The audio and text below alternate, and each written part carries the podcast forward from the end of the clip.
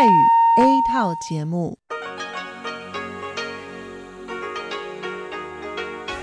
ที่นี่สถานีวิทยุเรดิโอไต้หวันอินเตอร์เนชันแนล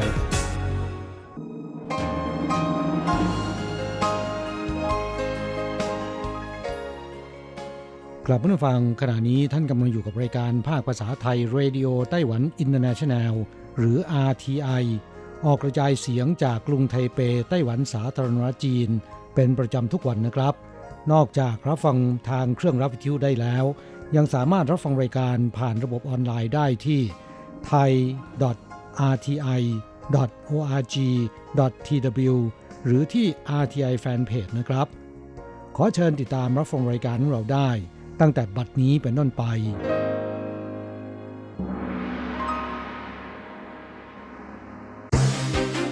ลำดับแรก ขอเชิญติดตามรับฟัง ข่าวประจำวัน สวัสดีค่ะ คุณผู้ฟังที่เคารพ ช่วงของข่าวประจำวันจากรายการเรดิโอไต้หวันอินเตอร์เนชันแนล ประจำวันจันทร์ที่ 21 กันยายน พุทธศักราช 2563 สำหรับข่าวไต้หวันมีดิฉันการจยากริชยาคมเป็นผู้รายงานค่ะ หัวข้อข่าวมีดังนี้ไต้หวันพบผู้ติดเชื้อโควิด -19 ใหม่ 2 ราย กลับจากอินโดนีเซียและเมียนมา ยอดผู้ติดเชื้อสะสม 509 ราย สถานการณ์โควิดกระทบยอดจำหน่ายชาไต้หวันลดลง 20-30%กรมการเกษตรและอาหารโปรโมท 10 เส้นทางท่องเที่ยวแหล่งชาชั้นเยี่ยมกระตุ้นเศรษฐกิจ ครบรอบ 21 ปีวันแผ่นดินไหวครั้งรุนแรงในไต้หวัน 21 กันยายน บูรณาการทุกภาคส่วนซ้อมป้องกันภัยแผ่นดินไหวครั้งแรกที่นครไถหนาน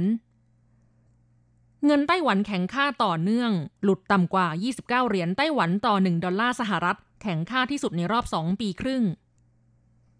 เฮงสุดๆ คุณป้าวัยเกษียณถูกรางวัลแจ็คพอตลอตเตอรี่เวลี่ชัย 1,560 ล้านเหรียญ เผยปกติชอบทำบุญไหว้พระเป็นประจำ ต่อไปเป็นรายละเอียดของข่าวค่ะ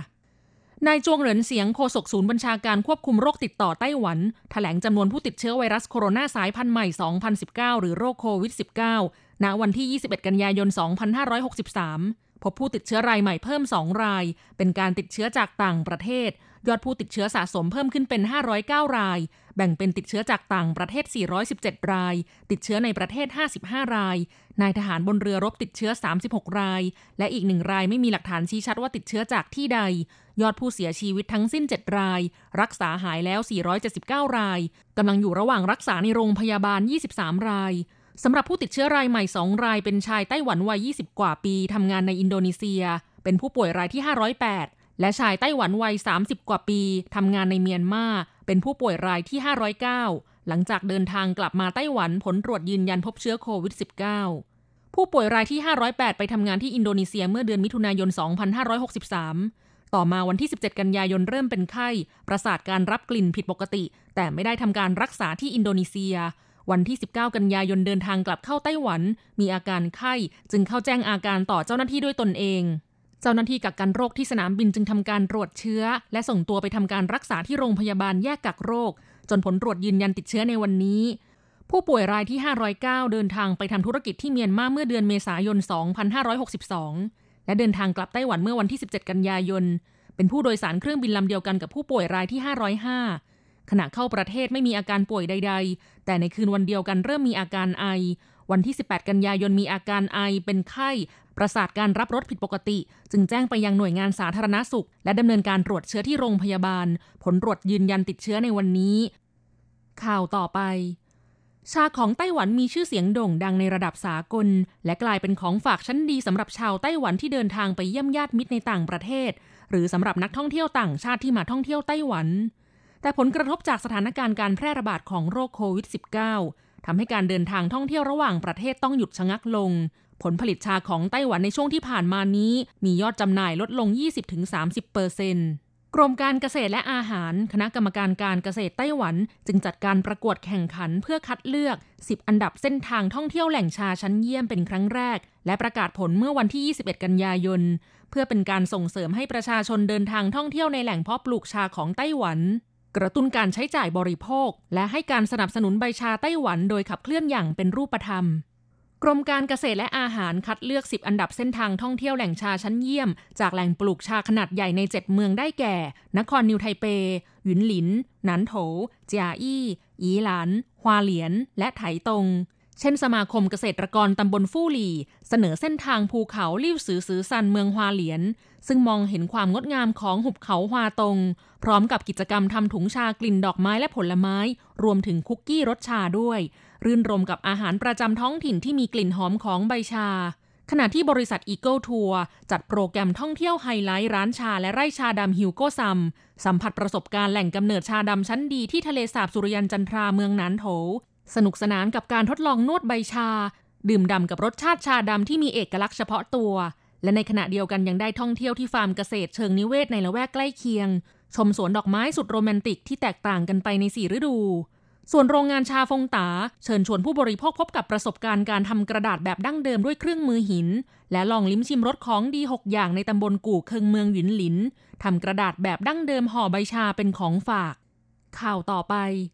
วันที่ 21 กันยายนตรงกับวันป้องกันภัยพิบัติแห่งชาติของไต้หวัน ซึ่งเมื่อ 21 ปีที่แล้ว เกิดเหตุการณ์แผ่นดินไหวครั้งรุนแรงในไต้หวันขนาด 7.3 ตามมาตราริกเตอร์ จุดศูนย์กลางอยู่ที่ตำบลจีจีเมืองหนานโถ เป็นเหตุให้มีผู้เสียชีวิตทั่วไต้หวัน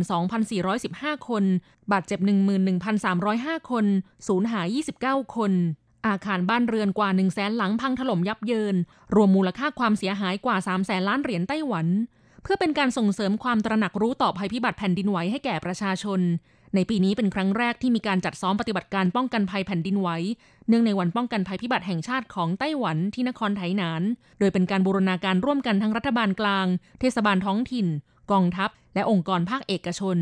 ประธานาธิบดีไช่อิงเหวินผู้นำไต้หวันสาธารณรัฐจีน ได้เดินทางมาตรวจการพร้อมกับให้กำลังใจแก่เจ้าหน้าที่กู้ภัย ที่อุทิศตนทำหน้าที่ด้วยความเหน็ดเหนื่อย สำนักงงานป้องกันและบรรเทาสาธารณภัยเปิดเผยว่า ปีนี้เป็นครั้งแรกที่มีการจัดซ้อมปฏิบัติการป้องกันภัยแผ่นดินไหวที่สวนสาธารณะนครไถหนาน โดยสนที่กำลังทั้งหน่วยกู้ภัยตำรวจดับเพลิง 19 เมือง หน่วยงานรัฐบาลกลาง 13 หน่วย บริษัทเครือข่ายโทรคมนาคมใหญ่ทั้ง 5 และองค์กรภาคเอกชน รวม 1,300 คน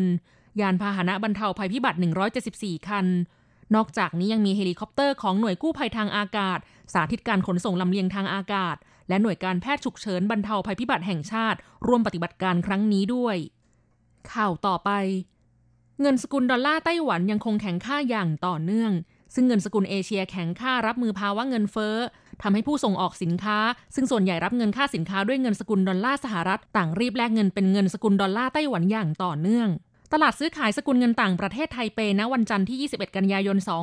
2563 อัตราแลกเปลี่ยนเงินสกุลดอลลาร์ไต้หวันต่อดอลลาร์สหรัฐ เปิดตลาดที่ 29.16 เหรียญไต้หวันต่อ 1 ดอลลาร์สหรัฐ ลดลง 0.08 เหรียญไต้หวัน แต่หลังจากนั้นไม่นานก็ลดลงต่อเนื่องอยู่ที่ 29.1 เหรียญไต้หวัน และ 29.0 เหรียญไต้หวันตามลำดับ กระทั่งค่าเงินไต้หวันไหลลงมาแข็งค่าที่สุดจนหลุดต่ำกว่า 29 เหรียญไต้หวันต่อ 1 ดอลลาร์สหรัฐแล้ว อยู่ที่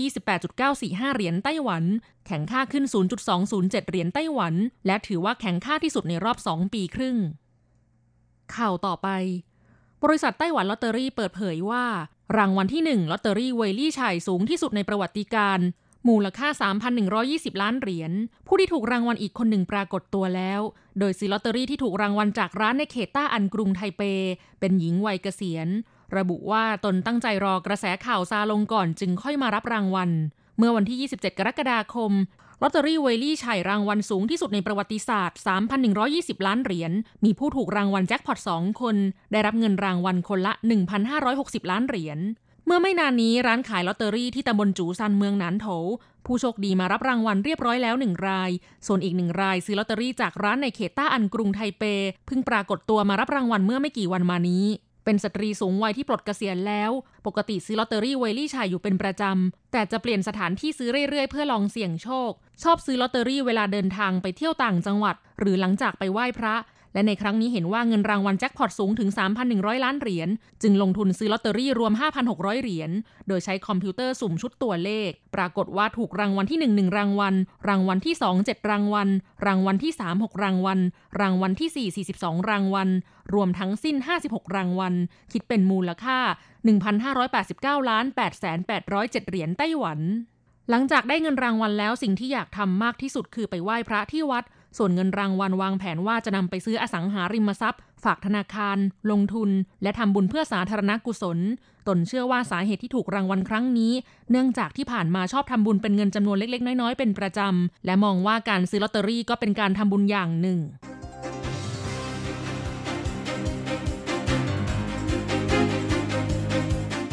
คุณผู้ฟังครับ ต่อไปเป็นข่าวต่างประเทศและข่าวประเทศไทย รายงานโดยผมแสงชัย กิตติภูมิวงศ์หัวข้อข่าวที่สำคัญมีดังนี้ ทั่วโลกมีผู้ติดเชื้อโควิด -19 30.88 ล้านคน เสียชีวิต 958,000 คนแล้ว เมียนมาสร้างโรงพยาบาลสนามในย่างกุ้ง ฟิลิปปินส์ผ่อนคลายการห้ามเจ้าหน้าที่การแพทย์เดินทางออกนอกประเทศอินเดียเปิดทัชมาฮาลแม้ผู้ติดเชื้อ ควิด -19 มีแนวโน้มแซงหน้าสหรัฐ บริษัทไบแดนส์ปักกิ่งยืนยันว่ายังคงถือหุ้นใหญ่ใน TikTok Global คณะกรรมการบริหารสถานการณ์เศรษฐกิจของไทยเสนอ สร้างสะพานข้าม ทะเล เชื่อม EEC และภาคใต้ กระตุ้นเศรษฐกิจ ต่อไปเป็นรายละเอียดของข่าวครับ สถิติมหาวิทยาลัยจอห์นฮอปกิน สิ้นสุดเวลา 7 นาฬิกาของวันที่ 21 ตามเวลาในไต้หวัน จำนวนผู้ติดเชื้อโควิด -19 สะสมทั่วโลกเท่ากับ 30.88 ล้านคน เสียชีวิต 958,000 กว่าคน อินเดียมีแนวโน้มผู้ติดเชื้อแซงหน้าสหรัฐ แต่ยังคงเปิดทัชมาฮาลแหล่งท่องเที่ยวชื่อดังของประเทศอีกครั้ง เริ่มวันที่ 21 ที่ผ่านมานั้นทัชมาฮาลซึ่งอยู่ทางใต้ของกรุงนิวเดลีได้ถูกปิดตั้งแต่เดือนมีนาคม ทางการได้เปิดอีกครั้งเริ่มวันที่ 21 ให้นักท่องเที่ยวเข้าชมวันละ 5,000 คน หรือ 1 ใน 4 ของช่วงปกติ โดยที่ทัชมาฮาลมีผู้เยี่ยมชมปีละ 7 ล้านคน อินเดียมีประชากร 1,300 ล้านคน และมีเมืองที่มีความแออัดสูงสุดในโลกหลายเมือง ยอดผู้ป่วยสะสมขณะนี้ 5.4 ล้านคน เสียชีวิต 86,000 กว่าคน มีผู้ป่วยเพิ่มขึ้นเฉลี่ยวันละ 1 0 0 0 0แสนคน เสียชีวิตเพิ่มขึ้นเฉลี่ย วันละ 1,000 คน การติดเชื้อในชนบทเพิ่มขึ้นมากกว่าในเมือง เมียนมาสร้างโรงพยาบาลสนามที่ย่างกุ้ง ที่สนามกีฬาวันนาสเตเดียม เปิดรับผู้ป่วยได้ตั้งแต่วันเสาร์ที่ผ่านมา โรงพยาบาลสนามแห่งนี้สร้างขึ้นเพื่อรองรับผู้ป่วยโควิด -19 โดยเฉพาะหลังมีการแพร่ระบาดรอบสองในกลางเดือนที่แล้ว โรงพยาบาลสนามมีเตียงผู้ป่วย 400 เตียง ห้อง ICU 4 ห้อง บุคลากรทางการแพทย์ปฏิบัติงาน 80 กว่าคน ปัจจุบันเมียนมามีผู้ติดเชื้อสะสมประมาณ 5,500 ราย อยู่ที่อันดับ 111 ของโลกเสียชีวิตแล้ว 92 ราย ย่างกุ้งถือเป็นพื้นที่ที่มีการแพร่ระบาดรุนแรงที่สุด ฟิลิปปินส์ผ่อนคลายคำสั่งห้ามเจ้าหน้าที่การแพทย์เดินทางออกนอกประเทศประธานาธิบดีโรดริโกดูเตอร์เตของฟิลิปปินส์ได้อนุมัติคำร้องของกระทรวงแรงงานฟิลิปปินส์ยกเว้น คำสั่งห้ามเดินทางออกนอกประเทศ ของเจ้าหน้าที่ทางการแพทย์ ซึ่งมีสัญญาว่าจ้างในต่างประเทศ และยื่นเอกสารเสร็จสิ้นก่อนวันที่ 31 สิงหาคมที่ผ่านมา การตัดสินใจดังกล่าวทำให้เเจ้าหน้าที่การแพทย์ 1,500 คน ได้รับการยกเว้นจากคำสั่งดังกล่าว ซึ่งถือเป็นจำนวนไม่มาก พวกเขาสามารถเดินทางกลับไปทำงานในต่างประเทศได้ จ้าหน้าที่การแพทย์ของฟิลิปปินส์ถือว่ามีบทบาทสำคัญ ในการช่วยรับมือการระบาดโควิด -19 โรงพยาบาลหลายแห่งในสหรัฐ ยุโรป และตะวันออกกลาง ที่ผ่านมานั้นฟิลิปปินส์ห้ามเจ้าหน้าที่การแพทย์เดินทางออกนอกประเทศ เนื่องจากต้องการให้บุคลากรเหล่านี้ ช่วยรับมือการระบาดในฟิลิปปินส์ก่อนสำหรับสถานการณ์ระบาดโควิด -19 ในฟิลิปปินส์ขณะนี้ มีผู้ติดเชื้อสะสม 286,000 กว่าคน นับว่าสูงสุดในเอเชียตะวันออกเฉียงใต้ และมีผู้เสียชีวิต 4,984 คน สูงเป็นอันดับสองในภูมิภาครองจากอินโดนีเซีย อย่างไรก็ตามทางการฟิลิปปินส์แถลงว่ามีความมั่นใจ สามารถควบคุมการระบาดของโรคได้ จึงอนุญาตให้เจ้าหน้าที่ทางการแพทย์เดินทางออกนอกประเทศได้ข่าวต่อไปครับไบแดนส์ปักกิ่งแถลงว่ายังคงถือหุ้นใหญ่ใน TikTok Global ด้วยอัตราส่วน 80%ซึ่งถือว่าขัดแย้งกับการถแถลงของ Oracle บริษัทเทคโนโลยีคอมพิวเตอร์ และ Walmart บริษัทค้าปลีกของสหรัฐ ที่เปิดเผยว่านักลงทุนของสหรัฐจะถือหุ้นใหญ่ตามที่มีการตกลงไว้กับทางการของสหรัฐไบแดนส์ปักกิ่งระบุว่า ข่าวเรื่องนักลงทุนสหรัฐถือหุ้นใหญ่ เป็นเพียงข่าวลือ ส่วนที่มีรายงานว่า TikTok Global จะจ่ายเงิน 5,000 ล้านดอลลาร์สหรัฐ ให้แก่กระทรวงการคลังของสหรัฐ เป็นการอ้างอิงจากรายได้ตามการประเมินภาษีอื่น ๆ ที่บริษัทต้องจ่าย ในช่วงหลายปีข้างหน้า ไม่เกี่ยวกับข้อตกลงที่ไบแดนตกลงกับ Oracle และ Walmart ผู้นำประเทศต่าง ๆ เตรียมประชุมแบบออนไลน์ โอกาสครบรอบ 75 ปีของสหประชาชาติ ในโอกาสครบรอบ 75 ปีขององค์การสหประชาชาติ บรรดาผู้นำของประเทศต่างๆ เตรียมประชุมร่วมกันท่ามกลางการระบาดของโควิด -19 ซึ่งถือเป็นปัญหาท้าทาย นายอันโตนิโอ กูเตเลส เลขาธิการสหประชาชาติกล่าวว่า โรคระบาดครั้งนี้ทำให้เห็นความเปราะบางของโลก ซึ่งเขาได้แจ้งต่อผู้นำประเทศต่างๆจำเป็นอย่างยิ่งต้องทำงานร่วมกันในช่วงเวลาที่มีความยากลำบากนี้ ในช่วงต้นเดือนที่ผ่านมาสหประชาชาติมีมติให้ตอบสนอง ต่อการระบาดอย่างครอบคลุมและประสานกัน แต่ไม่มีฉันทามติ เนื่องจากสหรัฐ อิสราเอล ลงมติไม่ยอมรับรอง ส่วนการตั้งกองทุน 1300 ล้านดอลลาร์สหรัฐ ที่สหประชาชาติขอร้อง ให้ช่วยประเทศอ่อนแอและมีรายได้ต่ำได้รับการสนับสนุนเพียง 1 ใน 4 ข่าวต่อไปนะครับ นายกรัฐมนตรีจาซินดาอาเดนของนิวซีแลนด์ยกเลิกมาตรการจำกัดป้องกันโควิด -19 ทั้งหมดทั่วประเทศ หลังอัตราการเพิ่มของผู้ติดเชื้อรายใหม่ ชะลอตัวลง แต่ยังคงยกเว้นเมืองโอ๊คแลนด์ ที่ต้องดำเนินมาตรการจำกัดป้องกันโรคต่อไป เพราะว่ามีการระบาดในระลอกสองแต่มีการผ่อนคลายมาตรการบางประการ โดยสามารถรวมกลุ่มกันได้มากถึง 100 คน นิวซีแลนด์เกือบประสบความสำเร็จในการหยุดยั้งการระบาดโควิด -19 ได้ตั้งแต่ต้นปี แต่การระบาดครั้งใหญ่ในเมืองออกแลนด์ ในเดือนสิงหาคมทำให้รัฐบาลต้องสั่งปิดเมืองอีกครั้ง ขณะนี้นิวซีแลนด์มีผู้ป่วยโควิด -19 สะสม 1,464 คน เสียชีวิตสะสม 25 คน ซึ่งถือว่าเป็นตัวเลขค่อนข้างต่ำเมื่อเทียบกับประเทศอื่นๆ ต่อไปติดตามข่าวจากประเทศไทย คณะกรรมการบริหาร สถานการณ์เศรษฐกิจจากผลกระทบของการแพร่ระบาด โรคติดเชื้อไวรัสโคโรนา 2019 หรือว่า สบศแถลงว่าได้มีการดำเนินมาตรการระยะสั้นกลางและยาว เพื่อผลักดันมาตรการกระตุ้นเศรษฐกิจอย่างรวดเร็ว เพื่อฟื้นฟูเศรษฐกิจหลังล็อกดาวน์มาตรการระยะสั้นได้แก่ การกระตุ้นรากหญ้า จ่ายผ่านบัตรสวัสดิการแห่งรัฐ 14-15 ล้านคน มีมาตรการคนละครึ่ง เป็นการสร้างตลาดให้ SME สามารถขายสินค้าได้ ช่วยหาเปร่แผงลอย เป็นต้นสำหรับมาตรการระยะยาวจะกระตุ้นการลงทุนเมกะโปรเจกต์ที่ประชุมสบสในวันอังคารที่ผ่านมา เห็นชอบเร่ง 30 กว่าโครงการ เม็ดเงินนับแสนล้านบาท และหนึ่งในโครงการที่เสนอ คือ โครงการสร้างสะพานไทยเชื่อมต่อโครงการ EEC ภาคตอนออกไปยังภาคใต้ เป็นอุโมงค์สะพานเชื่อมระหว่างชลบุรีไปยังเพชรบุรี หรือประจวบคีรีขันธ์ระยะทาง 80 กิโลเมตร เช่นเดียวกับอ่าวโตเกียวของญี่ปุ่นหรือจีน ที่เปิดสะพานเชื่อมฮ่องกงมาเก๊าจูไห่เป็นการร่นระยะทางเดินทางสองฝั่งนำความเจริญจากภาคตะวันออกไปสู่ภาคใต้ เบื้องต้นคาดว่าลงทุน 9 แสนล้านบาทในช่วงเวลา 10 ปี การศึกษาทางธรณีวิทยามีความเป็นไปได้ ที่สำคัญจะใช้วัสดุเหล็กและปูนของไทย 100%การไฟฟ้านครหลวงจับมือกับคอสมก ส่งเสริมการอนุรักษ์พลังงานอย่างยั่งยืน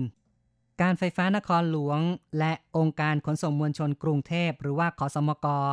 ร่วมลงนามบันทึกความร่วมมือ การพัฒนาด้านพลังงานทดแทน และการอนุรักษ์พลังงาน ร่วมการพัฒนาการผลิตไฟฟ้าพลังงานหมุนเวียน โดยวิจัยและพัฒนาต้นแบบ EV Charging Station สำหรับรถเมล์ไฟฟ้าสาธารณะ ตลอดจนร่วมการศึกษาวิจัยพัฒนา เพิ่มประสิทธิภาพ การใช้พลังงานไฟฟ้า ปรับลดการใช้ไฟฟ้า เพื่อเป็นต้นแบบองค์กรด้านพลังงานที่ยั่งยืน การไฟฟ้านครหลวงจะร่วมมือกับคอสมกการผลิตไฟฟ้าพลังงานหมุนเวียน เช่น พลังงานแสงอาทิตย์โซลารูฟท็อปร่วมมือศึกษาวิจัยพัฒนาเพิ่มประสิทธิภาพการใช้พลังงานไฟฟ้า ปรับลดปริมาณการใช้ไฟฟ้าในด้านต่างๆ เช่น ระบบแสงสว่าง เปลี่ยนใช้หลอด LED ใช้อุปกรณ์อัจฉริยะเกี่ยวข้องกับ IoT เพิ่มประสิทธิภาพการจัดการโคมไฟส่องสว่าง การเปลี่ยนใช้เครื่องปรับอากาศประสิทธิภาพสูง เป็นต้น ต่อไปเป็นรายงานอัตราแลกเงินอ้างอิงตอนบ่ายวันที่ 21 กันยายน โอนเงิน 10,000 บาทใช้ 9,560 เหรียญไต้หวัน แลกซื้อเงินสด 10,000 บาทใช้ 9,900 เหรียญไต้หวัน โอนเงิน 1 เหรียญสหรัฐใช้ 29.25 เหรียญไต้หวัน ข่าวจาก RTI ในวันนี้จบลงแล้วครับ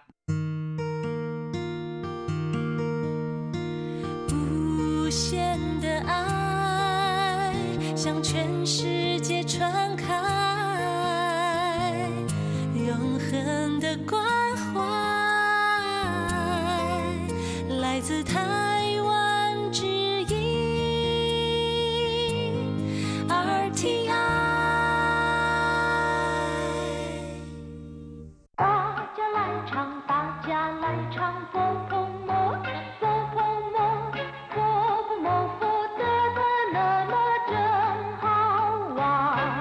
สวัสดีครับเพื่อนผู้ฟัง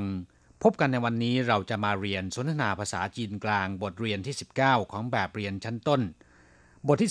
19จีเกอจุงเถากี่ชั่วโมง ในบทนี้เราจะมาเรียนคำสนทนาภาษาจีนกลางที่เกี่ยวข้องกับการถามแล้วก็ตอบในเรื่องของเวลาเรื่องของชั่วโมง初级华语绘画上册第十九课几个钟头一 课文：李先生一天上几个钟头的班？李先生一天上八个钟头的班。王先生每天上班上几个钟头？王先生每天上班就上六个钟头。ในภาษาจีนยังมีคำพูดอีกคำหนึ่งที่มีความหมายอย่างเดียวกัน นั่นก็คือจีเก้อเฉาสือซึ่งก็แปลว่า กี่ชั่วโมงเหมือนกัน แต่คำว่าจีเก้อเฉาสือค่อนข้างจะเป็นทางการมากกว่า ส่วนคำว่าจีเก้อจงเถาจะใช้ในภาษาพูดมากกว่าจีเก้อก็แปลว่าเท่าไหร่จำนวนเท่าไหร่จงเถาก็คือชั่วโมงหลี่เซียนเฉิง一天上几个钟头的班คุณหลี่ทำงานวันละกี่ชั่วโมง一天ก็คือหนึ่งวัน上几个钟头的班ทำงานกี่ชั่วโมง ช่างปันแปลว่าทำงานจีก็จงเถาเรียนไปแล้วเมื่อสักครู่ แปลว่า กี่ชั่วโมง一天上几个钟头的班ทำงานวันละกี่ชั่วโมง李先生一天上八个钟头的班งอีทคุณหลี่ทำงานวันละแปดชั่วโมง一天上八个钟头的班ทำงานวันละแปดชั่วโมงป้าเกิจงเถาก็คือแปดชั่วโมง ถ้าทำงานวันละสี่ชั่วโมงก็จะบอกว่า一天上四个钟头的班王先生每天上班上几个钟头คุณหวังทำงานทุกวัน วันละกี่ชั่วโมงหวัง先生每天上班คุณหวังทำงานทุกวันคำว่า每天ก็แปลว่าทุกๆวันช่างปันคือทำงาน每天上班ก็คือทำงานทุกวัน 上几个钟头ทำกี่ชั่วโมง王先生每天上班就上六个钟头คุณหวังทำงานทุกวัน วันละแค่หกชั่วโมงหวัง先生每天上班คุณหวังทำงานทุกวัน就上六个钟头ทำงานแค่หกชั่วโมง หรือว่าทำงานเพียงหกชั่วโมงคำว่าจิ้วแปลว่า เพียงหรือว่าแค่ ช่างเลี้ยวเกิดจงเถาทำงานหกชั่วโมง ครับผู้ฟังหลังจากที่ทราบความหมายของคำสนทนาในบทนี้แล้วนะครับ ต่อไปขอให้พลิกไปที่หน้า 80 ของแบบเรียนชั้นต้น เราจะไปเรียนรู้คำศัพท์ใหม่ๆในบทเรียนนี้นะครับ ศัพท์คำที่หนึ่งป้าน แปลว่าครึ่งหนึ่งกึ่งหนึ่งหรือว่าหนึ่งในสองส่วน เรียกว่า ป้าน เช่นเฟินหัวอีป้าน แปลว่าแบ่งให้ผมครึ่งหนึ่งอีฉีป้าน แปลว่าหนึ่งฟุตครึ่ง ถ้าเป็นหนึ่งเมตรครึ่งก็ต้องบอกว่าอีกงฉีป้านแต่ถ้าพูดว่าป้านฉีแปลว่าครึ่งฟุตป้านกงฉีแปลว่าครึ่งเมตร这一条路长三公里半ถนนสายนี้ยาวสามกิโลเมตรครึ่ง两个小时半 แปลว่าสองชั่วโมงครึ่ง ถ้านำคำว่าป้านมาไว้หน้าคำนาม จะมีความหมายว่าระหว่างกลางหรือว่าระหว่างทาง อย่างเช่นว่า ป้านลู่ช่าง แปลว่ากลางทางหรือว่าครึ่งทาง ป้านเย่แปลว่าเที่ยงคืน ป้านจิงปาเหลี่ยง แปลว่าครึ่งช่างและแปดตำลึง ซึ่งน้ำหนักครึ่งช่างก็เท่ากับแปดตำลึง ดังนั้นคำว่า ป้านจิงปาเหลี่ยง แท้ที่จริงแล้วมีความหมายว่า พอฟัดพอเวียง ฝีมือก้ากึ่งกัน หรือพูดง่าย ๆก็คือเหมือนกัน อย่างเดียวกัน หรือว่าพอๆกัน เรียกว่า ป้านจิงปาเหลี่ยงศัพท์คำที่สองช่างปัน แปลว่าทำงาน อย่างเช่นว่า他在哪一家公司上班เขาทำงานอยู่ที่บริษัทไหน我每天八点钟准时上班ผมทำงานตรงเวลา8นาฬิกาทุกวัน ส่วนคำที่เกี่ยวข้องกับคำว่าช่างปันที่น่ารู้ ก็มี下班แปลว่าเลิกงาน อย่างเช่นว่า公司下午五点钟下班บริษัทเลิกงาน5โมงเย็นรื่ปันแปลว่ากะกลางวัน เย่ปัน กะกลางคืน ศัพท์คำที่สามจงเถาแปลว่า ชั่วโมง มีความหมายเดียวกับเฉียวเสือแต่คำว่าจงเถาเป็นภาษาพูดคำว่าจงคำเดียวก็แปลว่าระฆัง นาฬิกาหรือว่าเวลาที่นับเป็นชั่วโมง宿舍离工厂只要五分钟路程หอพักอยู่ห่างจากโรงงาน ใช้เวลาเดินทางเพียงแค่ 5 นาทีศัพท์คำที่สี่เหมยเทียน แปลว่าแต่ละวันหรือว่าทุกๆวัน อย่างเช่นว่า我真期望每天都是星期天ผมหวังเหลือเกินว่าทุกวันจะเป็นวันอาทิตย์ พูดอย่างนี้สงสัยขี้เกียจทำงานละมั้ง每天加班两小时ทำงานล่วงเวลาวันละสองชั่วโมงทุกวัน他每天都要去上学เขาต้องไปโรงเรียนทุกๆวันศัพท์คำต่อไปขั้นชู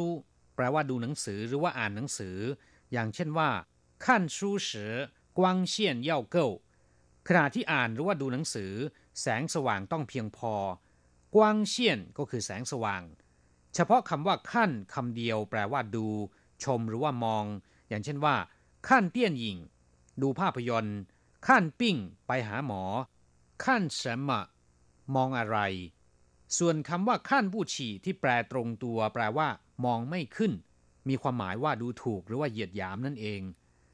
คำศัพท์คำสุดท้ายเฉียวสืออธิบายไปแล้วนะครับ เมื่อครู่นี้ว่า มีความหมายอย่างเดียวกับคำว่าจงเถาคือแปลว่าชั่วโมง เช่น一天有二十四小时วันหนึ่งมี 24 ชั่วโมง工作八小时ทำงาน 8 ชั่วโมงกราบผู้ฟังหลังจากที่ทราบความหมายของคำศัพท์ในบทเรียนนี้ไปแล้ว ต่อไปเราจะไปฝึกหัดพูดพร้อมๆกับคุณครูนะครับ三代换练习你一天看几个小时的书你一天看几个小时的书我一天看两个小时的书我一天看两个小时的书他每天看书看几个小时他每天看书，看几个小时。 他每天看书就看半个小时。他每天看书就看半个小时。กลับมาฟังมาอธิบายความหมายของประโยคที่ใช้ฝึกพูด你一天看几个小时的书คุณอ่านหนังสือวันละกี่ชั่วโมง ขอให้เพื่อนผู้ฟังสังเกตดูดีๆว่า ในประโยคนี้ พูดว่า几个小时แต่ไม่ได้พูดว่าจีเก้จงเถาความจริงก็มีความหมายอย่างเดียวกันนะครับ จีเก้เฉาสือแปลว่ากี่ชั่วโมงจีเก้จงเถาก็แปลว่ากี่ชั่วโมง你一天看几个小时的书คุณอ่านหนังสือวันละกี่ชั่วโมง我一天看两个小时的书ผมอ่านหนังสือวันละสองชั่วโมง两个小时ก็คือสองชั่วโมง他每天看书看几个小时เขาอ่านหนังสือทุกวันวันละกี่ชั่วโมง 他每天看书就看半个小时เขาอ่านหนังสือทุกวันวันละแค่ครึ่งชั่วโมงเท่านั้น就看半个小时เพียงแค่ครึ่งชั่วโมงเท่านั้นกราบผู้ฟังหลังจากเรียนไปแล้วขอให้นำไปฝึกพูด เวลาของเราในวันนี้หมดลงซะแล้ว เราจะกลับมาพบกันใหม่ในรายการครั้งถัดไป สวัสดีครับ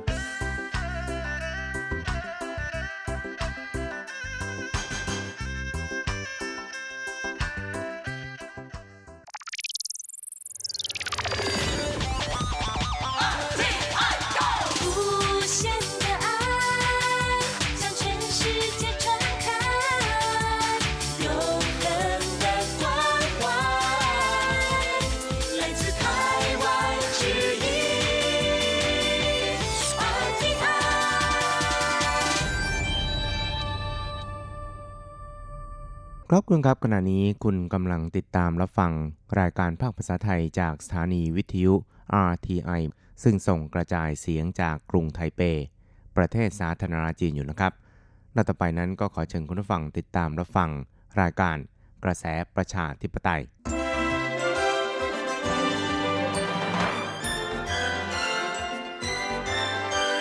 กระแสประชาธิปไตย ประชาธิปไตยนำเราสู่ความหวัง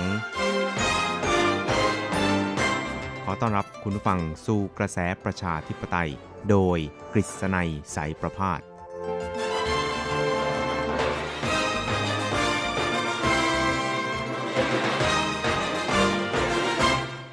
สวัสดีครับคุณผู้ฟังที่รักและเคารพทุกท่านครับ ผมกฤษณัยสารพาดก็กลับมาพบกับคุณผู้ฟังอีกครั้งหนึ่งครับ ในช่วงเวลาของกระแสประชาธิปไตยนะครับ ซึ่งก็จะพบกับคุณผู้ฟังเป็นประจำทุกสัปดาห์ครับ ในค่ำวันจันทร์แล้วก็เช้าวันอังคาร 3 ครั้งด้วยกันนะครับ ก็จะนำเอาเรื่องราวความเคลื่อนไหว ที่น่าสนใจทางด้านการเมืองในไต้หวัน ในช่วงที่ผ่านมา มาเล่าสู่ให้กับคุณผู้ฟังได้รับฟังกันนะครับ ครับสำหรับเรื่องแรกที่เราจะมาคุยกันนะครับ ก็คงจะเป็นที่จับตามองกันของทั่วโลกเลยทีเดียวนะครับ เพราะว่าจะมีเจ้าหน้าที่ระดับสูงสุดเท่าที่เคยมีมา นับตั้งแต่ที่ไต้หวันสาธารณรัฐจีน กับสหรัฐนั้นได้ยุติความสัมพันธ์ทางการทูตต่อกันในปี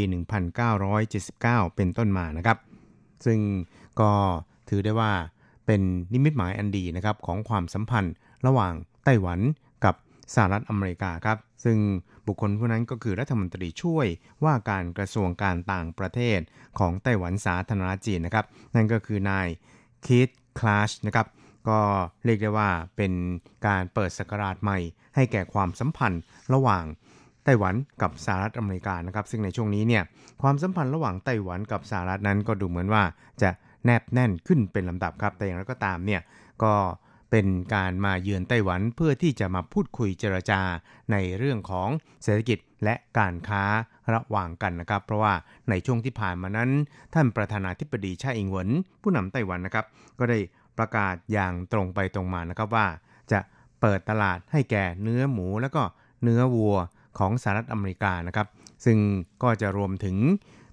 เนื้อหมู เนื้อสุกรที่มีสารแลคโตพามีนนะครับหรือว่าสารเร่งเนื้อแดงด้วยนะครับแต่ว่าจะต้องมีปริมาณได้มาตรฐานสากล นั่นก็หมายความว่าจะใช้ตัวเลขที่ค่อนข้างเป็นวิทยาศาสตร์เนี่ยมาจำกัดนะครับหรือว่ามาวางกรอบให้กับการนำเข้าเนื้อหมู และเนื้อวัวจากสหรัฐอเมริกานะครับซึ่งที่ผ่านมาเนี่ยไต้หวันเนี่ยยังคงยืนยันนะครับว่าจะต้อง เป็นเนื้อหมูและเนื้อสุกรที่ไม่มีสารแลคโตพามีนนะครับ ซึ่งตอนนี้เนี่ยก็รู้สึกว่าจะเป็นประเด็นร้อนในไต้หวันพอสมควรครับ เพราะว่าพรรคฝ่ายค้านเนี่ยต่างก็ได้ออกมาแสดงจุดยืนคัดค้านนะครับ แล้วก็ประกาศว่าจะจัดการลงประชามติเกี่ยวกับเรื่องนี้นะครับว่าจะยอมให้เนื้อหมูกับเนื้อสุกรที่มีสารแลคโตพามีนจากสหรัฐเนี่ย เข้ามาในไต้หวันหรือไม่นะครับ อย่างไรก็ตามเนี่ยในส่วนของรัฐบาลเองนั้นก็ได้พยายามที่จะทำความเข้าใจกับประชาชนนะครับ แล้วก็พยายามที่จะใช้มาตรการต่างๆ สร้างความมั่นอกมั่นใจให้กับประชาชนในเรื่องนี้นะครับ โดยเฉพาะอย่างยิ่งในแง่ของการให้ความช่วยเหลือ กับเกษตรกรผู้เลี้ยงสุกร หรือว่าผู้เลี้ยงหมูในไต้หวันนะครับ ถ้าว่าได้รับผลกระทบจากกรณีดังกล่าวเนี่ยก็จะยื่นมือให้ความช่วยเหลือโดยการตั้งกองทุน มูลค่าหมื่นล้านเหรียญไต้หวันเนี่ยเพื่อที่จะเข้ามาช่วยเหลือเกษตรกร ผู้เลี้ยงสุกรในไต้หวันเนี่ยนะครับไม่ให้ได้รับผลกระทบจากกรณีดังกล่าวมากจนเกินไปนะครับครับซึ่งการมาเยือนในคราวนี้เนี่ยนะครับก็เรียกได้ว่าเป็นนิมิตหมายอันดีนะครับแล้วก็นอกจากจะเจรจาในเรื่องนี้แล้วเนี่ยนะครับก็ยังคงจะเจรจาในอีกหลายประเด็นนะครับ โดยเฉพาะอย่างยิ่งในเรื่องของ ความตกลงการค้าเสรีหรือว่า FTA นะครับ แล้วก็ยังมีความตกลงเกี่ยวกับการค้าแบบทวิภาคีระหว่างกันนะครับ นอกจากนี้เนี่ยก็ยังจะมีประการพูดคุยกันในอีกหลายหลายเรื่องนะครับ ซึ่งในส่วนนี้นะครับ นายติงอีหมิงนะครับโฆษกสภาบริหารหรือคอรมอของไต้หวันสาธารณจีนนะครับ ก็ได้เปิดเผยเกี่ยวกับเรื่องนี้นะครับ โดยได้ย้ำนะครับว่าประเด็นที่ทั้งสองฝ่ายจะมาคุยกันเนี่ยนะครับ ก็เรียกได้ว่ามีความสำคัญเป็นอย่างยิ่งครับ แล้วก็ถือได้ว่าความสัมพันธ์ระหว่างไต้หวันกับสหรัฐนั้น ดีที่สุดเท่าที่เคยมีมานะครับ โดยนอกจากจะพูดคุยกันในประเด็นดังกล่าวข้างต้นแล้วนะครับ ก็ยังจะมีการพูดคุยกันในแง่ของการจับมือกันพัฒนาไฮเทคนะครับ การจับมือกันพัฒนา 5G รวมไปจนถึงประเด็นที่เกี่ยวข้องกับ ทางด้านพลังงานด้วยนะครับ แล้วก็คิดว่าการพูดคุยกันในระดับสูง ระหว่างทั้งสองฝ่ายในคราวนี้นั้น จะครอบคลุมเนื้อหาสาระที่ค่อนข้างกว้างพอสมควรเลยทีเดียวนะครับสำหรับในส่วนของนายอูเจาเซียรัฐมนตรีว่าการกระทรวงการต่างประเทศ ของไต้หวันสาธารณรัฐจีนนะครับ ก็ได้ระบุนะครับว่าการมาเยือนไต้หวันของนายเคทคลาสในคราวนี้นะครับ ก็เรียกได้ว่าเป็นการเตรียมการเพื่อที่จะ เปิดการเจรจาทางด้านเศรษฐกิจและการค้าระหว่างไต้หวันกับสหรัฐครับ ซึ่งนายอูนั้นก็บอกว่า一次刺青来台湾的时候，啊，我们相关的政府官员也会跟他就这些啊相关的台美经经济方面的。ครับเขาก็บอกว่าเมื่อนายครีตแคชเนี่ยครับเดินทางมาเยือนไต้หวันแล้วเนี่ยนะครับเจ้าหน้าที่ระดับสูงของไต้หวันนะครับ ก็จะมีการ พูดคุยปรึกษาหารือเกี่ยวกับประเด็นที่จะมีการเจรจากันทางด้านเศรษฐกิจและการค้า ระหว่างไต้หวันกับสหรัฐนะครับ แล้วก็ถือได้ว่าเป็นการเตรียมการที่ค่อนข้างจะพร้อมมูลเลยทีเดียวนะครับ แล้วก็หวังเป็นอย่างยิ่งว่าในแง่ของการเตรียมการในการนี้ จะต้องมีการเตรียมการที่ค่อนข้างจะสมบูรณ์นะครับ เพื่อที่จะนำไปสู่การเจรจาอย่างเป็นทางการในอนาคตครับ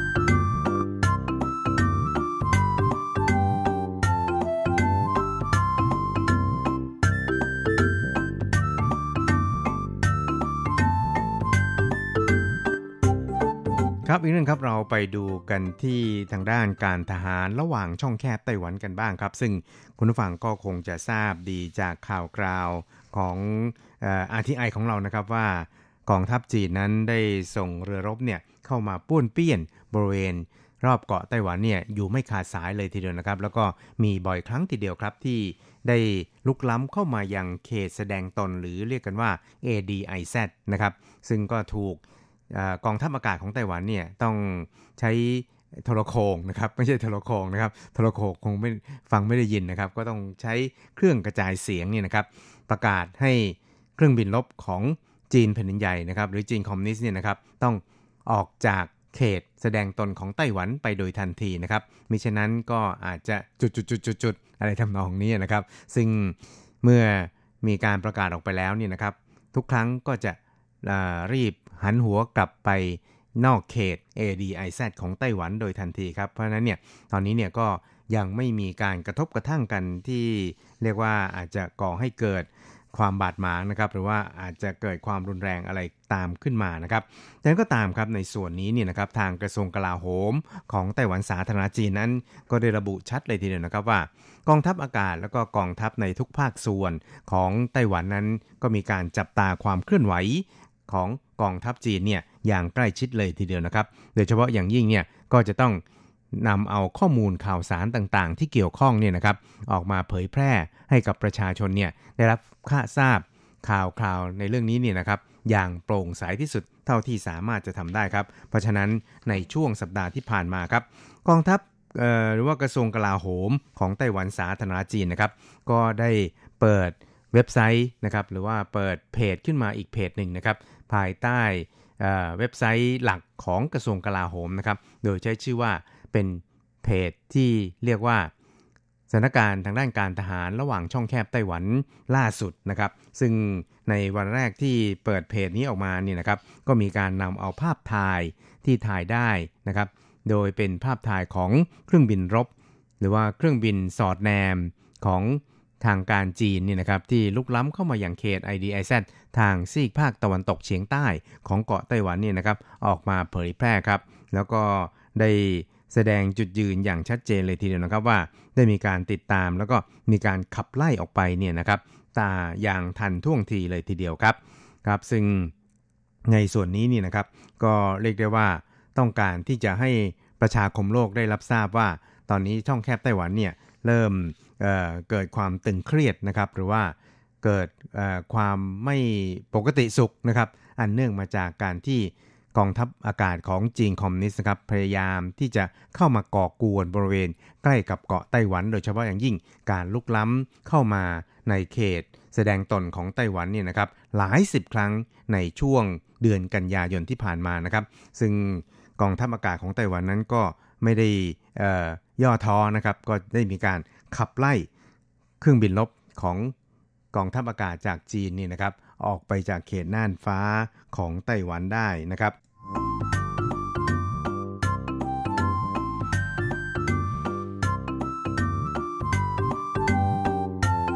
ครับส่วนเรื่องนะครับก็เป็นเรื่องเกี่ยวกับที่มีสำนักข่าวรอยเตอร์ของสหรัฐนี่นะครับได้มีการรายงานข่าวว่าสหรัฐนั้นกำลังวางแผนการที่จะ จำหน่ายอาวุธให้แก่ไต้หวันถึง 7 ประเภทรายการเลยทีเดียวนะครับ ซึ่งก็เป็นอาวุธที่จะสามารถใช้เสริมสมรรถนะในการป้องกันการลุกล้ำจากกองทัพจีนเนี่ยได้อย่างมีประสิทธิภาพนะครับ ไม่ว่าจะเป็นขีปนาวุธนะครับ ไม่ว่าจะเป็นตอร์ปิโดนะครับ หรือว่าเป็นทุ่นในทะเลนะครับ ทั้งนี้เนี่ยก็เพื่อที่จะสกัดการ ลุกล้ำเข้ามายังเกาะไต้หวัน เพราะว่าไต้หวันนั้นเป็นเกาะนะครับล้อมรอบด้วยทะเลนะครับ การอาศัย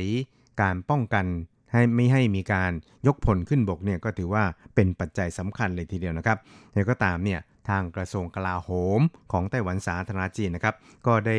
ออกมาปฏิเสธที่จะเปิดเผยเกี่ยวกับเรื่องนี้นะครับโดยเฉพาะอย่างยิ่งได้ระบุชัดเลยทีเดียวครับว่า การรายงานดังกล่าวเนี่ยก็อาจจะเป็นเพียงแค่การคาดเดาของ สื่อดังกล่าวเท่านั้นเองนะครับ เพราะว่าการเจรจาในเรื่องของการจัดซื้ออาวุธระหว่างกันนี่นะครับ ก็ถือว่าเป็นความลับสุดยอดครับ แล้วก็เมื่อทุกอย่างลงตัวแล้ว โดยเฉพาะอย่างยิ่งกระทรวงการต่างประเทศของสหรัฐนี่นะครับได้มีการนำเสนอหรือว่าแจ้งให้กับทางรัฐสภาสหรัฐได้รับทราบแล้วนี่นะครับ ทางฝ่ายไต้หวันเองเนี่ยนะครับ ก็จะต้องมีการชี้แจงให้กับประชาชนเนี่ย ได้รับทราบอย่างแน่นอนเลยทีเดียวนะครับ เพราะฉะนั้นเนี่ยข่าวดังกล่าวนั้นก็เป็นเพียงแค่ข่าวเท่านั้นเองครับครับรายงานดังกล่าวนี่นะครับก็ยังระบุนะครับบอกว่าจากรายงานทางด้านกลาโหมของปี 2017 ของไต้หวันนี่นะครับ เกี่ยวกับขั้นตอนการจัดซื้ออาวุธระหว่างไต้หวันกับสหรัฐนั้น ก็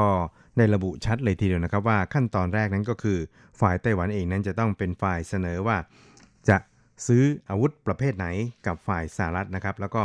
ขอให้ฝ่ายสหรัฐนั้นเป็นผู้เสนอราคามานะครับ แล้วหลังจากนั้นทางฝ่ายสหรัฐก็จะรับไปพิจารณา แล้วก็มีการเสนอราคามาให้กับฝ่ายไต้หวันอีกครั้งหนึ่งนะครับ หลังจากนั้นเนี่ยเมื่อไต้หวันเนี่ยได้มีการ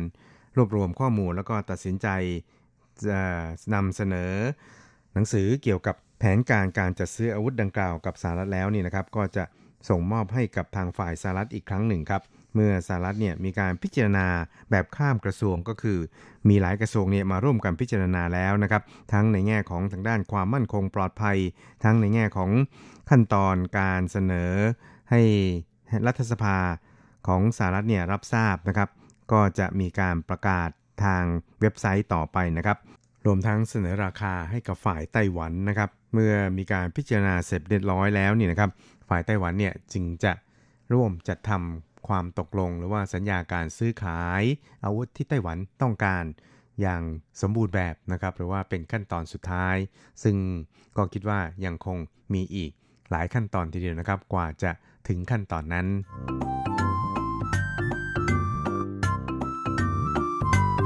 ครับคุณครับเวลาของกระแสประชาธิปไตยในวันนี้ก็หมดลงแต่เพียงเท่านี้ครับ เราจะกลับมาพบกันใหม่ในสัปดาห์หน้า สวัสดีครับ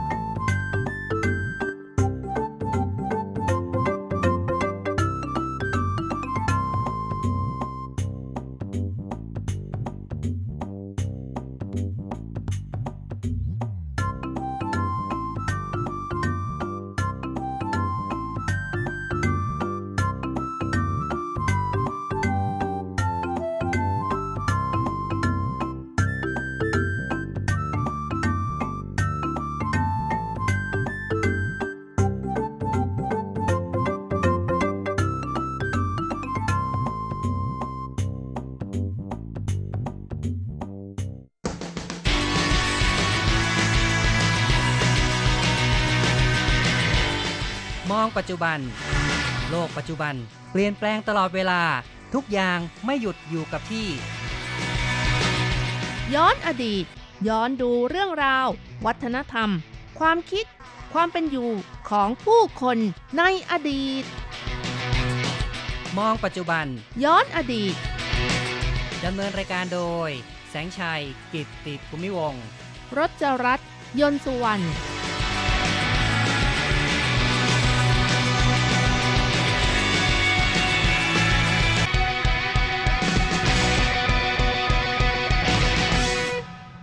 คุณผู้ฟังที่รักครับ พบกันอีกแล้วในมองปัจจุบันย้อนอดีตนะครับ ในครั้งนี้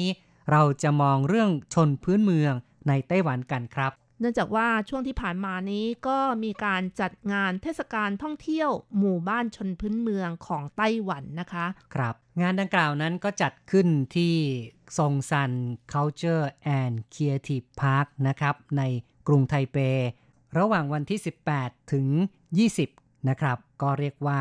จบไปหมาดๆเองนะครับ เราก็อยากจะนำบรรยากาศมาเล่าสู่กันฟังครับ เนื่องจากว่าในปีนี้งานที่จัดขึ้นนั้นก็มีการผนวกเกี่ยวกับการท่องเที่ยวเทือกเขาของไต้หวันนะคะ โดยหวังว่าจะสามารถดึงดูดนักท่องเที่ยวเดินทางไปขึ้นเขาแล้วก็ไปสัมผัสเกี่ยวกับวัฒนธรรมของชนพื้นเมืองที่กระจัดกระจายอยู่ตามเทือกเขา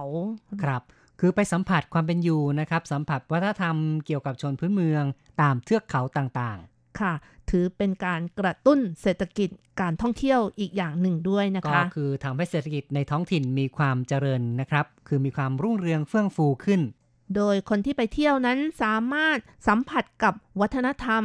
ดนตรี นาฏศิลป์ หรือว่าภาพวาด งานศิลปะหัตถกรรม อีกทั้งอาหารรสเลิศของชนพื้นเมืองในไต้หวันนะคะอืมก็เป็นการสัมผัสแบบรอบด้านเลยนะครับ เรียกว่าได้เรียนรู้วัฒนธรรมของชนพื้นเมืองในแง่มุมต่างปัจจุบันนะคะ ชนพื้นเมืองของไต้หวันก็มีทั้งหมด 16 เผ่าด้วยกันค่ะๆครับจริง ๆ มีเยอะกว่านี้นะครับ แต่ว่าที่มีการขึ้นทะเบียนรับรองเอาไว้ มีทั้งหมด 16 ชนเผ่าด้วยกัน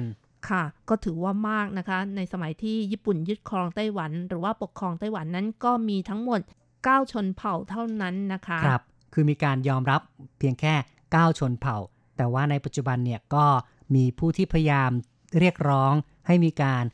ขึ้นทะเบียนชนเผ่าของตนเอาไว้เข้าไปด้วยนะครับ ก็เลยทำให้มีจำนวนเพิ่มขึ้นมาเป็น 16 ชนเผ่า แต่ก็มีกระแสบอกว่าเป็นเพราะเรื่องของประเด็นการเมืองก็เลยทำให้มีการตั้งชนเผ่า เพิ่มขึ้นมามากขึ้นครับ อันนี้เป็นการบ่งบอกว่าพรรคประชาธิปไตยก้าวหน้า หรือว่าพรรค DPP ที่เป็นพรรครัฐบาลในปัจจุบันนั้น พยายามส่งเสริมวัฒนธรรมของชนพื้นเมืองเพื่อที่จะได้ทำให้เกิดความแตกต่างจากวัฒนธรรมของชาวฮั่นหรือว่าของจีนนะครับ โดยเฉพาะจีนแผ่นดินใหญ่นะคะ ที่อยากจะเอาไต้หวันนี่รวมเข้าไปด้วย เพราะฉะนั้นคนไต้หวันก็เลยอยากที่จะทำอะไรที่แตกต่างออกไปนะคะสำหรับในงานเทศกาลที่จัดขึ้นในครั้งนี้นะคะ ก็ยังมีการเชิญจิตรกรที่คลุกคลีกับชนพื้นเมืองมานานกว่า 20 ปีก็คือ จังหวนซงเพื่อมาบันทึกวัฒนธรรมวิถีชีวิตและความเป็นอยู่ของชนพื้นเมือง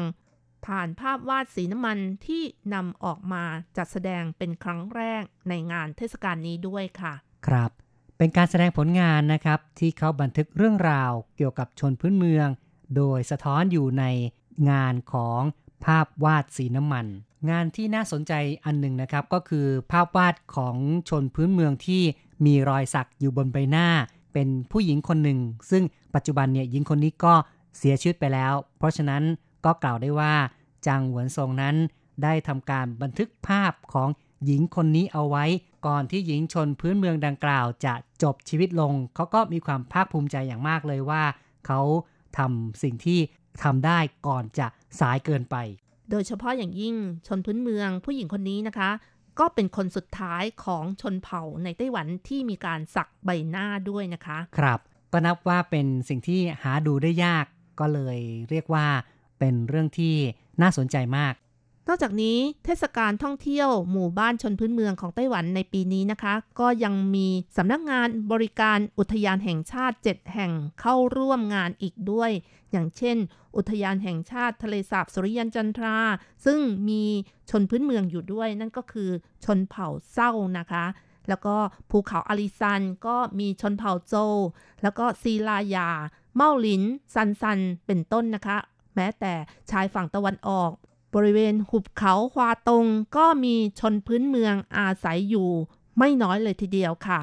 และในงานนั้นก็ยังมีจัดโซนต่างๆ อย่างเช่น โซนของอาหารรสเลิศ งานหัตถกรรมของฝากที่เป็นสินค้า วัฒนธรรมสร้างสรรค์ต่างๆนะคะ รวมทั้งข้อมูลเกี่ยวกับการท่องเที่ยวต่างๆ ด้วยนะคะ ครับ ก็นำเอาเรื่องราวของชนพื้นเมืองจากท้องถิ่นต่างๆ มารวมเอาไว้แนะนำให้ผู้ไปชมงานเนี่ยได้รู้จักแล้วก็กระตุ้นว่าอยากจะไปดูในถิ่นของชนพื้นเมืองตามที่ต่างๆ ด้วยตนเองนะครับ เป็นการเชื่อมโยงให้อยากจะไปเยี่ยมชมถิ่นของชนพื้นเมือง ซึ่งเมื่อกี้คุณรัชรัตน์ก็บอกแล้วนะครับว่ามีทั้งอยู่ทางภาคกลางนะครับ ก็คือที่ ทะเลสาบสุริยันจันทรานะครับ ลงมาอีกหน่อยนึง ก็จะมีภูเขาอาริซัน นี่ก็อยู่ที่เมืองจาอี้ลงไปอีกก็จะมีศิลายานะครับ นี่ก็ใต้ลงไปอีกนะครับ อยู่ที่นครไทหนันครับแล้วก็ยังมีอีกนะครับ ลงไปใต้กว่านั้นก็จะมีที่พิงตงใช่ไหมครับ ใช่ค่ะ แล้วก็ถ้าย้อนกลับมาทางชายฝั่งตะวันออก ก็บริเวณหุบเขาควาตงก็คือ เมืองฮวาเลียนกับเมืองไถตงนะคะใช่ซึ่ง เป็นที่ราบในหุบเขานะคะ โดยเฉพาะอย่างยิ่งที่เมืองไถตงค่ะ จะมีชนพื้นเมืองอาศัยอยู่มากนะคะ ประชากรของที่นี่มีอยู่ประมาณ 250,000 คน และเศษ1ส่วน3นะคะ ก็เป็นชนพื้นเมืองด้วยค่ะ ครับมีสัดส่วนที่เยอะมากจริง ๆ นะครับ ในแถบนี้เป็นแถบที่มีชนพื้นเมืองอาศัยอยู่ หนาแน่นหน่อยนะครับ อาจจะเป็นเพราะว่าในแถบนี้การจราจร การคมนาคมในสมัยก่อน เรียกว่าลำบากมากเป็นถิ่นที่ค่อนข้างจะเข้าไปถึงยากทำให้ชาวฮั่นนั้นเข้าไปตั้งรกรากน้อย ก็เลยทำให้มีชนพื้นเมืองอยู่นะครับ อาศัยอยู่ค่อนข้างจะเยอะ โดยเมืองไถตรงนี้นะคะ ก็จะมีชนพื้นเมืองอยู่ทั้งหมด 7 ชนเผ่าด้วยกันนะคะ ซึ่งประกอบไปด้วยชนเผ่าอามิส ชนเผ่าไพวัน ชนเผ่าบูนัน ชนเผ่ารูไค ชนเผ่าปูยูมาแล้วก็ชนเผ่าคาวาลัน อีกทั้งชนเผ่ายามิ ซึ่งรวมๆกันแล้วนะคะ มีทั้งหมด 7 ชนเผ่าด้วยกันค่ะ ครับ ก็ต้องบอกว่าในไถตรงนี้ก็มีหลากหลายเลยนะครับ ตั้ง 7 ชนเผ่านะครับทำให้ที่นี่นะคะ มีความหลากหลายด้านวัฒนธรรม และยังมีธรรมชาติของภูเขาและทะเลนะคะ ที่ทำให้ที่นี่มีความโดดเด่น คนก็ชอบไปท่องเที่ยวค่ะ อากาศดี น้ำดี ครับนี่ก็เป็นการแปลมาจากคำภาษาจีนนะครับว่าเฮาซันเฮาสุยแต่ถ้าจะพูดถึงคำคำนี้เนี่ยหมายถึงว่าเป็นการบรรยายว่าทิวทัศน์สวยงาม ทั้งภูเขาทั้งแม่น้ำเนี่ยสวยงามทั้งนั้นเลยนะครับ ค่ะ แล้วก็น้ำสะอาด เพราะว่าที่นี่นะคะ ไม่ค่อยมีโรงงานอุตสาหกรรมขนาดใหญ่ตั้งอยู่นะคะ บริเวณที่เป็นที่ราบก็จะมีการปลูกข้าวทำนา แล้วก็มีความสวยงามค่ะ ใช่จะเห็นนาข้าวที่เขียวขจีนะครับ แล้วก็รอบๆนั้นก็จะเป็นภูเขาที่ดูแล้วเหมือนกับว่าคอยโอบอุ้มให้ความมั่นคง แก่ผู้ที่อาศัยอยู่ในหุบเขาแห่งนี้ และ ที่สำคัญก็คือว่าปัจจุบันนั้นการเดินทางนับว่ามีความสะดวกมากขึ้น เพราะว่ามีการขยายถนนจาก 2 เลนก็กลายเป็น 4 เลนทำให้รถวิ่งได้อย่างสะดวกรวดเร็ว และก็ไม่อันตรายเหมือนอย่างในสมัยก่อน เพราะว่าการเดินทางไปยังแถบฮวาเหลียนหรือว่าไถตรงในสมัยก่อนนั้น จะต้องไต่ไปตามหน้าผานะครับ คือต้องขับรถไต่ข้ามภูเขา แต่ละลูกแต่ละลูกเนี่ย จะให้ความรู้สึกที่น่าหวาดเสียว แต่เดี๋ยวนี้ก็ไม่ได้มีความหวาดเสียวเหมือนอย่างในสมัยก่อนแล้วค่ะ และในปัจจุบันก็มีทางหลวงหมายเลข 9 นี่เองนะคะ ที่สร้างขึ้นด้วยความสะดวกสบาย เวลาเดินทางนะคะ สามารถเห็นทะเลที่สวยงาม แล้วก็อีกฝั่งหนึ่งก็เป็นภูเขานะคะ ครับ ได้ชมทิวทัศน์ธรรมชาติที่สวยงามระหว่างการเดินทาง คุณผู้ฟังครับ ต่อไปเราจะมาคุยกันนะครับ เกี่ยวกับเรื่องของชนเผ่าในไต้หวันในแง่ของประชากร แล้วก็การกระจายอยู่นะครับ แล้วก็วัฒนธรรมต่างๆ โดยสังเขปชนพื้นเมืองในปัจจุบันนะคะ มีทั้งหมด 16 ชนเผ่าด้วยกันค่ะ ชนเผ่าที่มีประชากรมากที่สุดก็คือชนเผ่าอามิสนะคะ มีถิ่นฐานตั้งอยู่บริเวณที่ราบภูเขาฉีไหล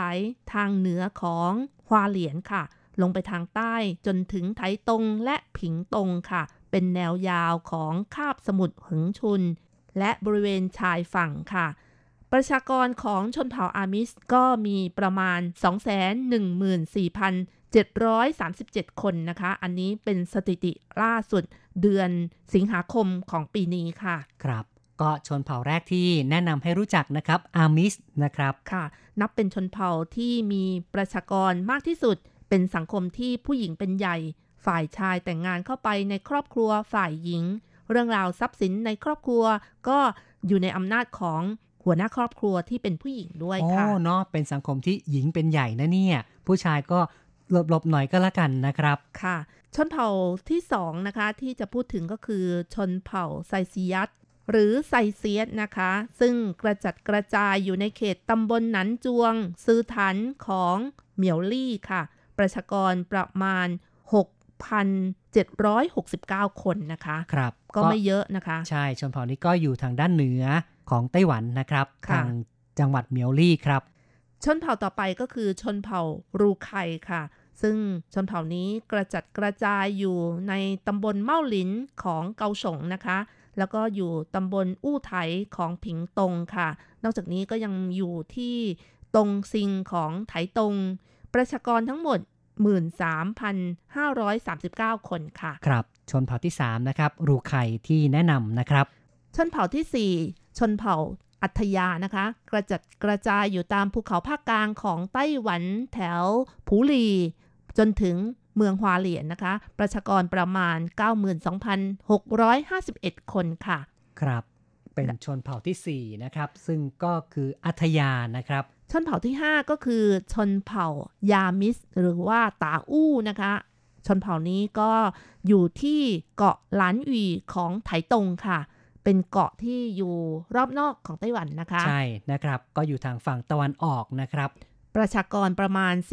4,710 คนก็ไม่มากเท่าไหร่ไม่เยอะนะเลคะยนะครับเนี่ยแค่จำนวนเรือนพันไม่ถึง 5,000 ซะด้วยค่ะนะครับ ชนเผ่าต่อมาก็คือชนเผ่าปุยุมาก็กระจัดกระจายอยู่ที่ไถตงนะคะ ประชากร 14,671 คนค่ะ โอ้เนาะปูยูมานี่เยอะหน่อยนะครับหมื่นกว่าคนนะครับ แล้วชนเผ่าไพวันนะคะ เป็นชนเผ่าที่ 7 ก็กระจัดกระจายอยู่บริเวณภูเขาต้าอู่ทางเหนือ จนถึงคาบสมุทรเหิงชุนค่ะ ครับ ชนเผ่าไพวันครับ มีประชากรเท่าไหร่ครับ1,3,394 คนค่ะ ต่อไปชนเผ่าที่ 8 นะครับ ชนเผ่าซาคิสยานะคะ อาศัยอยู่บริเวณเมือง ผิงตงแล้วก็ไถตงนะคะ มีประชากร 1,000 กับ 4 คนค่ะ ครับ ชนเผ่าที่ 9 ครับ เป็นชนเผ่าบูนันนะคะครับอยู่ทางภาคกลาง แถบหนันโถไถตงนะคะ ก็มีประชากร 59,878 คนค่ะ ครับ ต่อไปก็ชนเผ่าที่ 10 นะคะ คาวาลันค่ะ ก็อยู่แถวเมืองฮวาเหลียน ไถตง แถวนั้นนะคะ ซึ่งอยู่ทางภาคตะวันออก ประชากร 1,517 คนค่ะ และต่อด้วยชนเผ่าทาโลโกะก็อยู่แถวฮวาเหลียนเช่นกันค่ะ ประชากร 32,587 คนค่ะ และชนเผ่าซีดิกนะคะ ชนเผ่าที่ 12 ค่ะ ประชากรประมาณ 1568 คน ก็อาศัยอยู่บริเวณหนันโถจนถึงฮวาเหลียนค่ะ ต่อไปนะครับชนเผ่าที่ 13 นะครับ ก็เป็นชนเผ่าโจวนะคะ อาศัยอยู่แถบภูเขาอาหลีซันค่ะ ประชากร 6,710 คนนะคะ ครับ 14 ครับ ชนเผ่าเศร้าค่ะ อาศัยอยู่บริเวณทะเลสาบสุริยันจันทรา ประชากร 821 คน ชนเผ่าที่ชนเผ่าลาอาลูวานะคะ ก็เป็นชนเผ่าที่อาศัยอยู่แถบบริเวณเกาสงค่ะ ประชากรประมาณ 400 คนนะคะ15และชนเผ่าสุดท้ายครับ ชนเผ่า ขาหน้าขาหน้านะคะ ชื่อแปลกๆนะคะ อาศัยอยู่บริเวณแถวเกาสงค่ะ ประชากร 371 คนค่ะถถือเป็นชนเผ่าที่มีประชากรน้อยที่สุดก็ว่าได้นะคะ รายการในวันนี้เราทั้งสองคนอำลาไปก่อนนะครับ